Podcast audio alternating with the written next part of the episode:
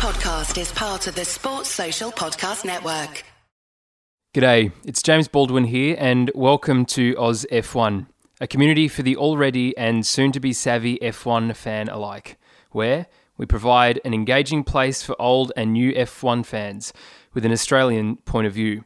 Our podcasts will be a mix of interviews, discussion, huge Daniel Ricciardo bias and opinion.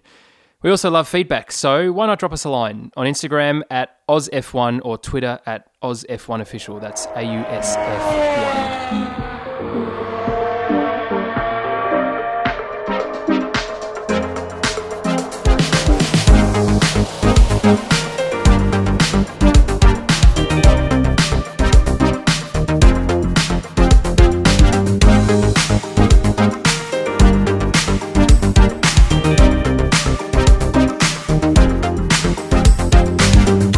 James Baldwin here and welcome to another episode of Oz F one, our recap on twenty nineteen in Bahrain. I am joined as always by my co-host for this series, Campy. Campy, good evening slash good morning to you, mate. Hello, buddy. How are you? Mate, I am living the nightmare that is the terrible disappointment for Daniel Ricciardo at the end of that Grand Prix, but we will come to that. Uh, how is the United States of America? Very cool, mate, very cool. Motorsport over here is next level. You uh, um, you almost did uh, did a thing around the circuit of Americas, didn't you? I did, almost did an Audi R eight day, and just as I went to book it, I realised I booked it for um, May the first, not April the first. Yeah, April would, Fool's yourself. I would have been back home by then, so that well, was look, lucky. We um, are we're excited to have you back home, uh, and we, we're looking forward to the U S Grand Prix as well. But um, mate, we we watched it together via text, uh, of course, and a big shout out to uh, almost. Well, he's almost going to jump on the podcast at this point, uh, Tommy T, mate. Uh, we are looking forward to turning you into an absolute tragic like you and I, mate. Uh, but uh, exciting times ahead. That was the goal for the podcast, wasn't it? We've converted one. Uh, our, our friend Singe is the, the next goal, I think, Campy. What do you reckon? Get him involved. We'll, we'll see what we can do. Uh, full disclosure, I'm enjoying a whiskey tonight. Uh, Campy is also enjoying a whiskey at five o'clock his time. No, I'm kidding. It's probably orange juice with gin in it or something. I don't know. Better be my gin, mate. Just saying. Uh, Bahrain, mate, what a race. That was incredible and it did not disappoint. No, absolutely. From lap one, from right from the start, right through to the end, there was action on track. There was passing. There was always something happening. Sometimes we get that lull between the the first pit stop or the only pit stop, you know, mm. and however many laps, that twenty to thirty laps until the last sort of ten to fifteen as the race starts to progress and play out. But we didn't have that at all. There was something happening all the time. Um, I think it's one of the better races that one of the yeah one of the better races I've seen probably since China last year. That level of excitement. And the nine hundred ninety-ninth race before China this year turns uh, the uh, the countdown to one thousand races. And you're exactly right, Campy. I think we have we've witnessed the top teams battle each other. We saw great racing between Ferrari. We saw great racing between Mercedes. And this mid-pack, mate, is nuts. It is so good to see this level of racing between really between fourth to, to tenth and eleventh, twelfth, thirteenth even. Absolutely. I would and I would hope by the end of the year that Williams can sort some of their fundamental issues out that they've found with their car and get involved as well. That would be that'd be great to see because they've obviously got a good motor in the back of back of their car, so if they can sort out their aero issues, then we could possibly, you know, have another two cars join it, which would only mean better things. Well, we will see, and uh, indeed we'll chat a little bit about Williams a little bit later on. I think it's a great place to start, Campy, with uh, Charles Leclerc. Now, he had an incredible weekend, full weekend. He was on point for all of it, and uh, I think we made some comments in the last podcast that he didn't really show himself in Australia, but boy, were we proven wrong when it came to Bahrain.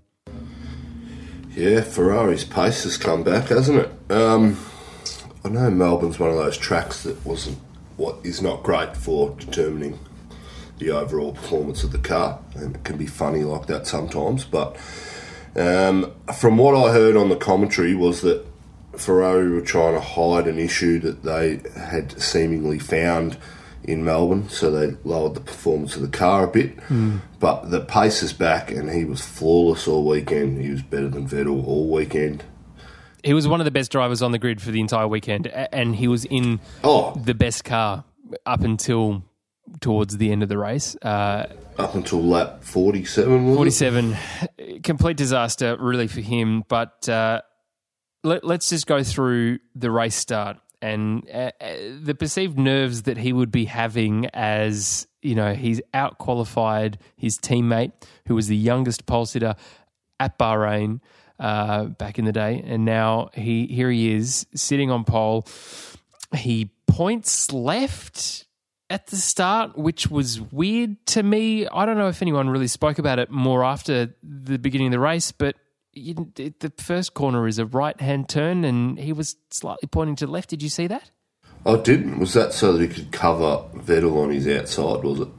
I'm not sure. He wasn't. Well, that my point is he wasn't facing towards Vettel. He was facing away from him. Oh, the other he way. He was facing yeah. to, towards the racing line, if you want, uh, to the left-hand side of the track. It was weird. It's kind of like he didn't quite line up properly, and I think that might have been a reason why uh, we saw a pretty poor start from him. Okay. Yeah, I didn't pick up on that. I might have to... Just have a look be, again. And look, be, if you're listening... Be tragic. And... It, it, watch the race for the third time. Uh, twenty-four hours or thereabouts after we watched it the first time. Uh, look, I think it's it, it's part of it. I, it.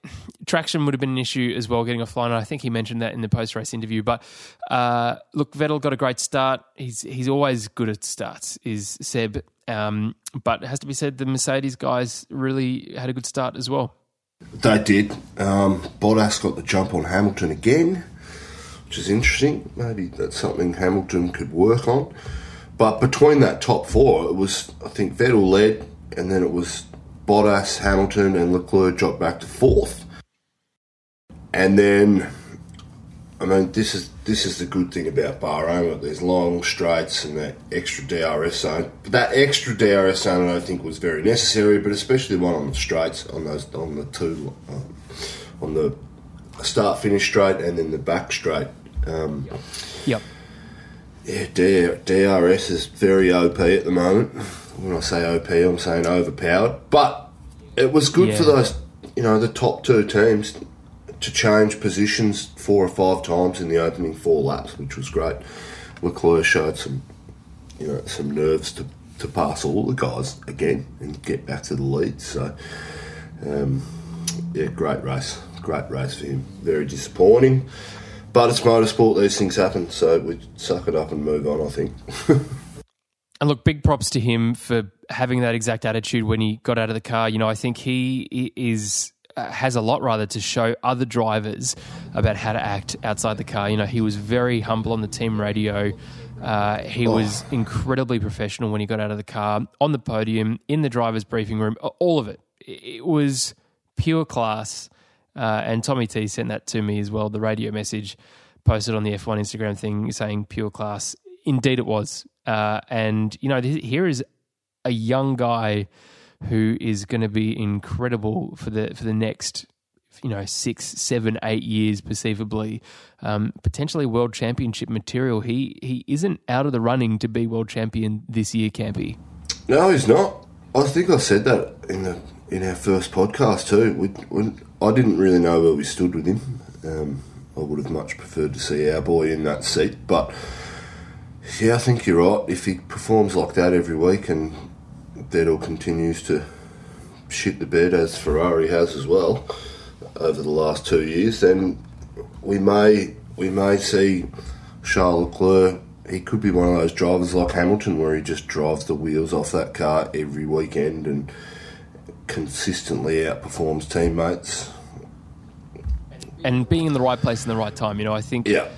Ferrari has was struggling last year, and I think uh, like Hamilton when he jumped to Mercedes away from McLaren, it was the right time and he took a gamble and it worked. Yeah, okay, Ferrari's a top team and lots of people want to be in red, um, but especially with his background and Jules Bianchi obviously being a big hero for him, and you know everyone assuming that he was going to have, have a drive in Ferrari. I think there's there's a lot of magic to this story, and indeed he did everyone, his dad Angel, uh, you know, m- a million times worth of joy, and, and I'm sure they would be very proud of his performance. Uh, China's going to be interesting, you know, and I hope if he gets on pole, he wins it as well, because having a first podium in F one would have been bloody fantastic to have been the winner as well.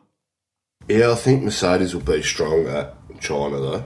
Um, I'm just going off recent memory. I think the cars this year are going to be very track, um, I don't know what the right word is, track appropriate. Yep. Um, and we're going to see the differences between Mercedes and Ferrari quite large in qualifying times, you know, that seven to eight tenths which we saw in Melbourne and in Bahrain between the top two teams, dependent on the track. Um, I think we're going to, I think we're going to see that. So I think China's been really a Mercedes track for the last five years, I think. So we'll see how we go. It'll be interesting. It'll be interesting. This might be the first track that we actually get at where we see a, a, a better comparison from what we have seen in the first two rounds between Mercedes and Ferrari. So, look, I think you're right, and uh, what better way to segue into talking about Mercedes? Yes. Let's talk about Bottas uh, and his performance just uh, in the first couple of laps, uh, and then he kind of let go a bit. But, geez, he was quick in the first couple of laps. Yeah, he was. He seemed to light up the tyres, and he may have overcooked them.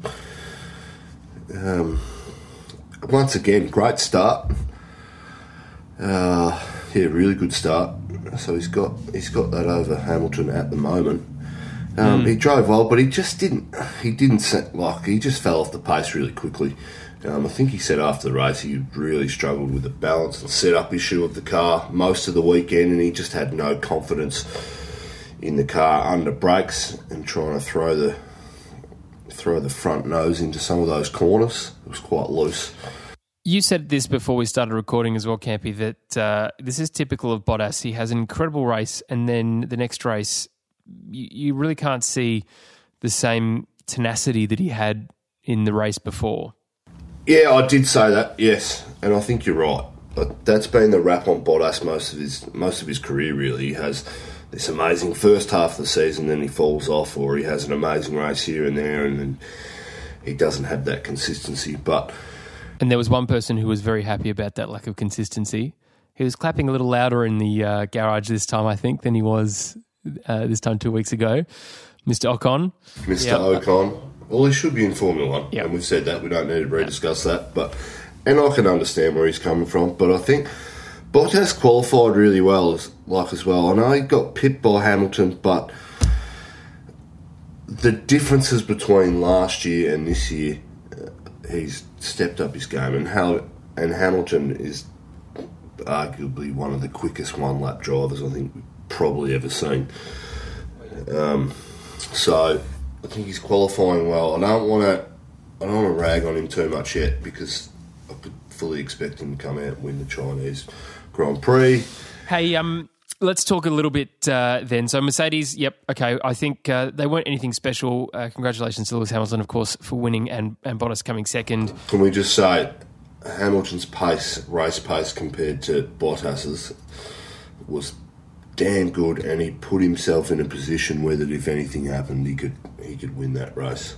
Held off, held off Vettel. Do we now talk about Vettel's spin, or do we just put it down to a, another mistake that he's continues to make, seemingly? Look, I think I, th- there's there's probably a number of factors that, that went into play with his spin. I think, uh, A, he's very good at spinning, and if you're good at something, you should keep going at it.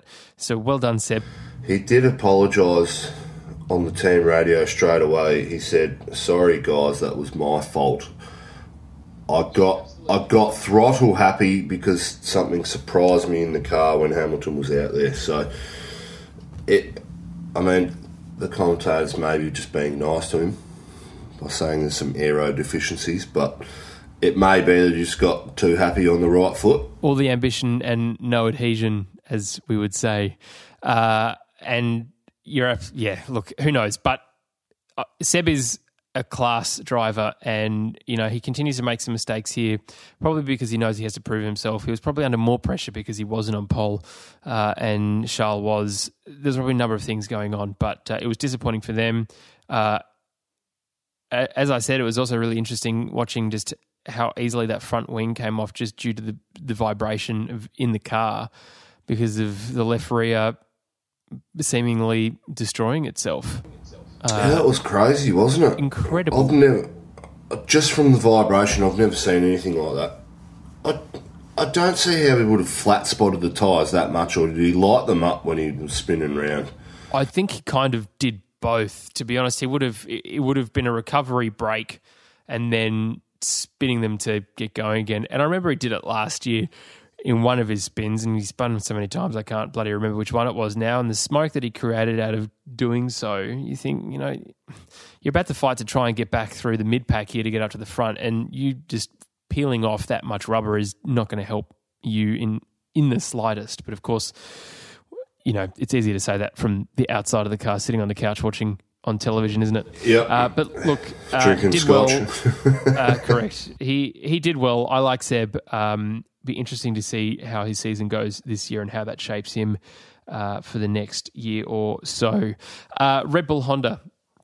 Uh, I want to just touch very briefly before we get to your favourite driver on the grid. I want to touch briefly on um, Sainz and Verstappen, their little battle. I loved it. It was lap four. Uh, we're looking at Uh, the fifth here, and Carlos was, was driving very well. The McLaren is looking a lot better than last year, uh, and definitely a lot better than the year before that. So they've got power, they've got the aero package sorted out, they've got the great driver lineup. As I said, I'm on definitely on Team Lando, and a big congratulations to him for finishing sixth as a rookie. I think that's an incredible result for him in his second race in Formula One. So big ups to you, Lando. But um, Rebel Honda uh, and Max. Look, he set the fastest lap uh, a couple of times, but wasn't really anything to, to look at this this race for me, Red Bull. And uh, as you said, Campy, he, they were struggling with tyre temps very early on. Yeah, especially that soft, the first stint on the soft tyre, which basically compromises his whole race, really, doesn't it? And I think that's, we need to put it into perspective, that's why Sainz was able to, you know, catch up and almost pass him.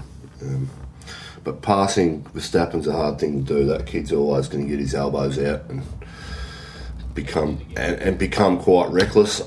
I don't. I think Sainz should have closed the door a lot earlier um, and made Verstappen back out of it. But you know, I think it's just a racing incident, really. That that. But Verstappen, I mean, he's probably lucky not to get a podium in the end. Pro- unlucky, sorry. Should I? Well, another lap and he... he oh, absolutely. But they didn't deserve it, and he said that after the race. Um, but again, that gap between the top two, Red Bull Honda and then the midfield, they're, they're sort of a, they're a bit in no man's land when, or when Verstappen's driving anyway. Yeah, absolutely. Um, who's the other driver that drives for Red Bull? Was it Mister Kvyat? Oh, is it? Is it? Oh, sorry. At one point there, I, I swore that Toro Rosso was running three cars again in the Grand Prix. No, get rid of him, Red Bull. Re-promote Kvyat. You've heard it here first, guys. Uh, Christian, if you want, uh, no. if you want to Campy's number, just don't hesitate to call. Uh, that, that's that's a tongue-in-cheek comment because Kvyat does not deserve that seat either. No, he doesn't. No, he doesn't. Either does, this, either does Albon. Well, at this point, it's... Um, get rid of him, find someone else. It's let's just bring Webber back, mate, hey? Oh, yeah. No, I can't take myself seriously on that comment either. Love you, Mark. Um, you, you, your Porsche career is way is way more exciting on my Instagram feed. Anyway, uh, so look, that that little battle though, to see McLaren up towards the front. And and fighting with Red Bull Honda as well, I think, really exciting. Again, sort of feeds into what I celebrated earlier about that mid-pack, really just looking really, really good. Uh, again, congratulations to Lando. I'm saying it again because I'm on Team Lando and I'm not afraid or ashamed to say it. Uh, Alfa Romeo, Mister Häkkinen. Uh, I didn't... This is probably the team that I have probably got least...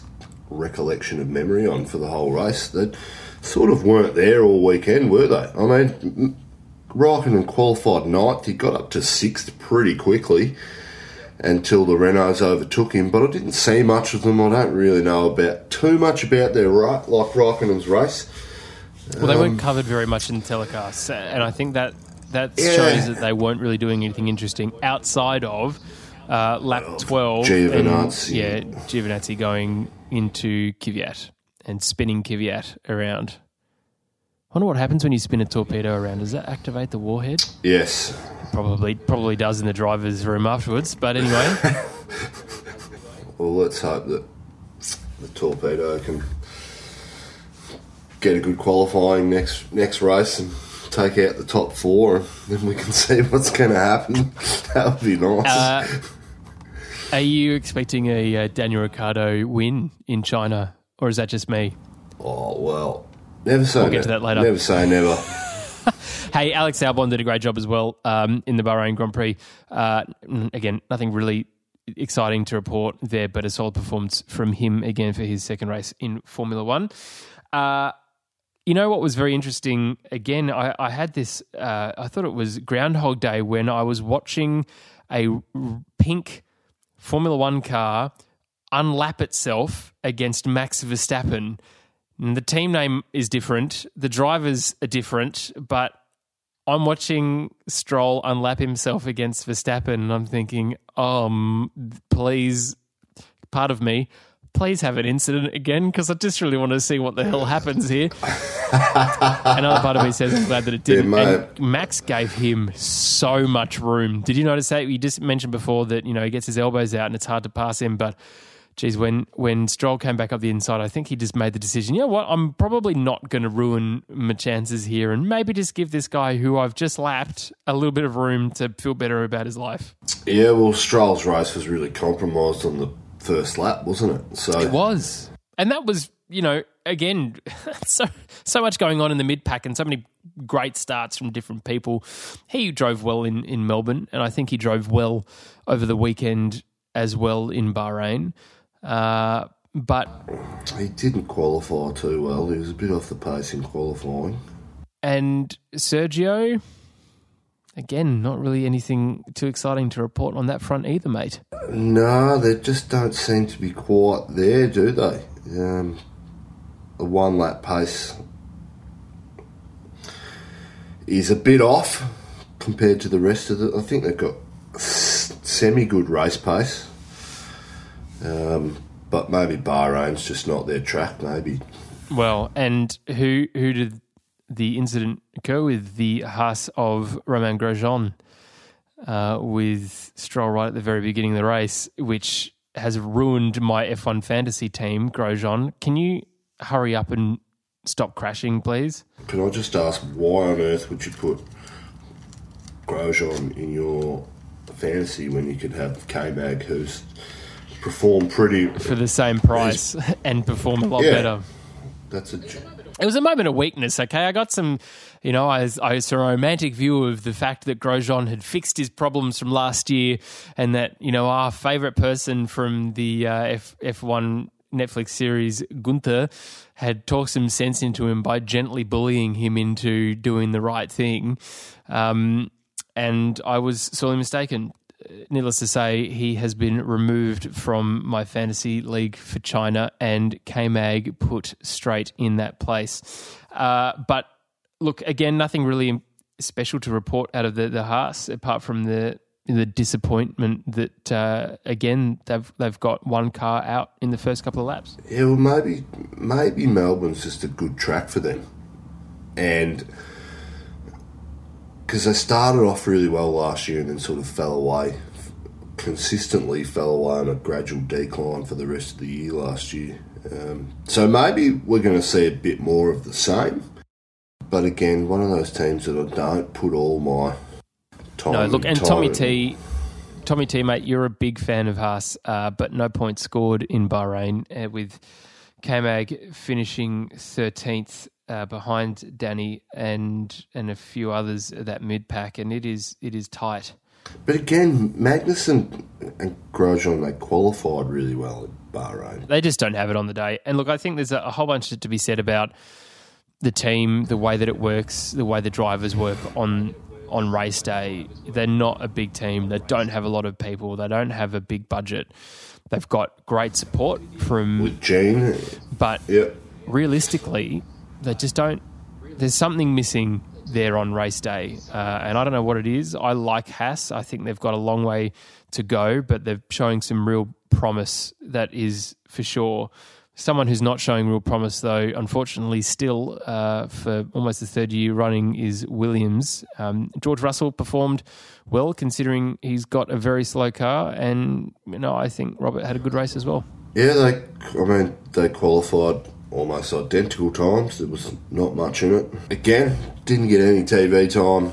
Not really sure where they're at. I would say they're probably still testing at the moment, aren't they? Well, I saw some footage this morning of uh, testing going on again, and you know the the aero grids appearing on the cars, which you know realistically that that should have been pretty completed in Barcelona. Uh, I, I hope out of the, the next couple of days that with their testing that they can really achieve some learnings and. Uh, and actually get something sorted out. I agree with your comments from the last podcast. I think there's something inherently wrong within the team.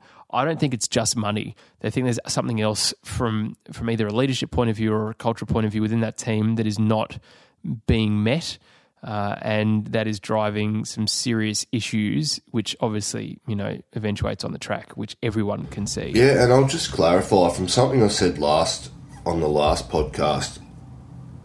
In the F one Netflix series, I did see Claire Williams talk about I need to protect a legacy and a heritage that, that my father created in this organisation. And I sort of understand that because it's a family business at at one level, but if we look at the history of Formula One, Williams has always been the most political and poorly organised organisation from the outside looking in when it comes to that sort of stuff. And maybe there is an issue at the top with Claire trying to balance everything, and she might not be the right person to run the team. And I don't know anything about this. I'm just making an assumption and saying maybe there is a problem, because Paddy Lowe, was, he's got great reputation throughout the Formula One paddock, and it staggers me that they would let someone like him go. Um, so there could be an issue at that up that senior level where they're trying to manage some egos, and, and the politics are unfortunately still there. But we just don't really know. We can only speculate and, you know, entertain you guys with some of our crazy theories. Well, let's hope that, uh, you know, as, as a result of some of this testing, they get back um, on track with something. And as you said earlier on in this podcast, Campy, that... Uh, the towards the end of the season, we can see them fighting in the mid-pack. Someone who wasn't fighting in the mid-pack, at least very well, uh, and someone who really should lose their job is whoever the hell was running Daniel Ricciardo's strategy for the Bahrain Grand Prix. There are m- literally millions of other people in the world more qualified than that person to run it. How the hell do you have a one-stop strategy when every single other team and other car on the grid is having a two-stop, including your other car?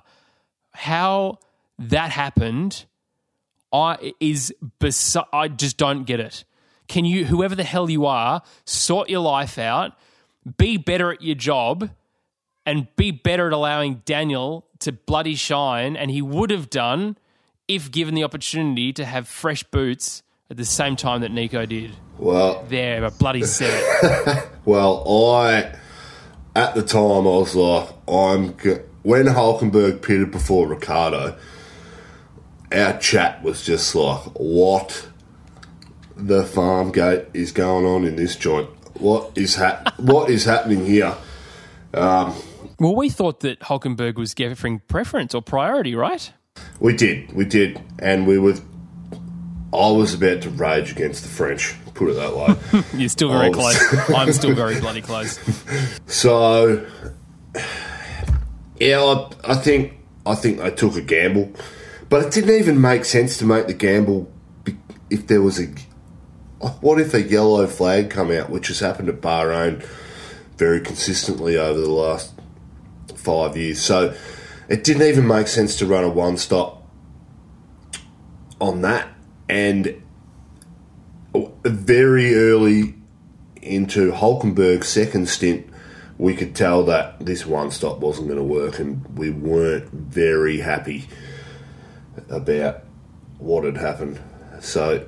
get the strategy right and just sort it out and get your reliability right. Honestly, Renault, this is ridiculous. Lap fifty-five retirement, same corner, both bloody cars out.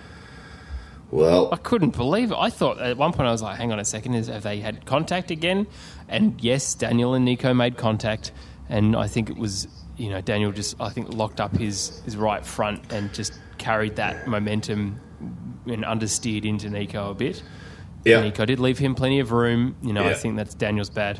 But um, there's, you know, there's no point really to talk about the strategy if the car's not going to last the full bloody well, length of the race.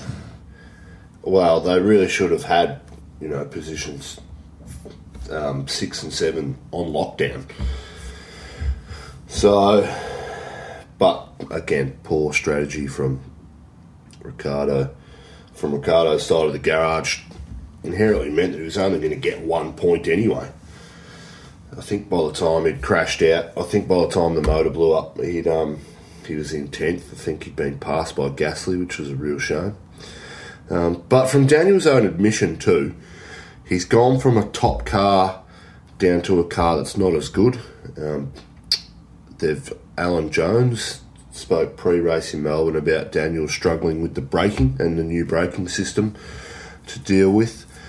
Um, and the levels of downforce that he's experiencing, he's still, he in his own admission, he's he's still overdriving the car at the moment, um, and he's hasn't got, he's not fully on top of what what how to drive this car. Um, as I said, coming down from a top team down to a lower team, it's it's quite hard. Whereas going from a crappy car into a good one like Gasly, you'd think most of the time that the transition should be seamless and it should be easier because you get in these cars and there's more grip, more downforce, and you could do things that you couldn't do in your previous car, so why aren't you quicker? But that's, that's they seem to be coming up with a lot of excuses, uh, and Christian seems to be protecting, running out of patience with with that. Well, yeah, protecting in a point, but.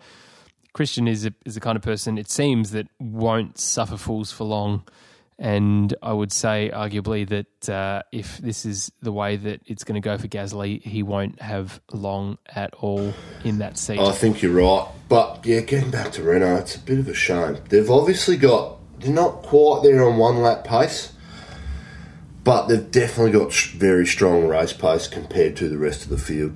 Um, It was only ten or so laps that both Hulk and Ricciardo had made it past everyone, and they were into sixth and seventh respectively.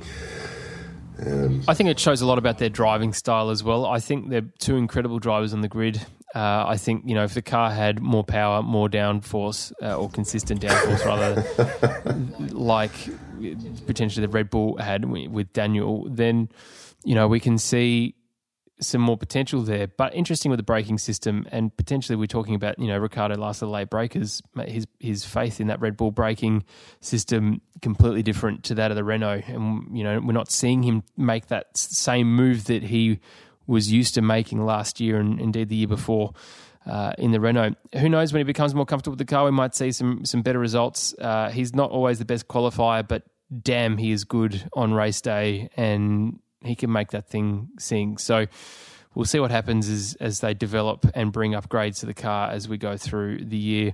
But final thoughts on Bahrain for twenty nineteen, Campy. My my takeaway is that Charles Leclerc definitely deserves the drive at uh, Ferrari. Yep. I think that I think Renault need to improve their strategy uh, and desperately need to improve their reliability. I'm excited for McLaren. I think they've got um, a long way to go as well, but it's certainly what they're showing now in terms of improvement from last year is bloody fantastic. Mercedes doing a great job. Ferrari showing key pace um, and incredible improvement on Melbourne. All they need to do is work on reliability as well, as I said. Alpha, not really doing anything of significance, but I'm looking forward to seeing what Kimi pulls out for the rest of the year. Haas, again, with more reliability and a, and a track better suited to, to their engine. We'll see some interesting things. Toro Rosso, again, nothing really to report from Bahrain, but I think both drivers are performing well. Uh, Racing Point, again, performing well. It's mid-pack. Williams, disappointing as always, but hopefully see them come back. And really, for me, driver of the race, without a doubt, is Charles Leclerc. Campy, your thoughts? I think you've summed it up, Jim. Like, what else can I say other than get rid of Gasly or drop him back to the B team? That would be my only thoughts. Um, yeah, he's my whipping boy at the moment. Well, it's all to come, but of course we've got the rest of the twenty nineteen season ahead of us as we go to our thousandth race for Formula One in China in two weeks' time. Can Valtteri Bottas hold on to the championship lead as he goes into his third race weekend uh, as the championship leader? Can Red Bull sort out their issues with Gasly? And will we see Daniel Ricciardo take pole and eventually become world champion in twenty nineteen? It's one hundred twenty thousand percent likely, and uh, you're in the right place if you agree. As always, please like and subscribe to this podcast. Chuck us a rating. Share us with your friends. Uh, we love talking about this sport and we'd love your feedback at any point. Campy, have a wonderful couple of days left in the U S A and we look forward to seeing you in China. Absolutely. See you then.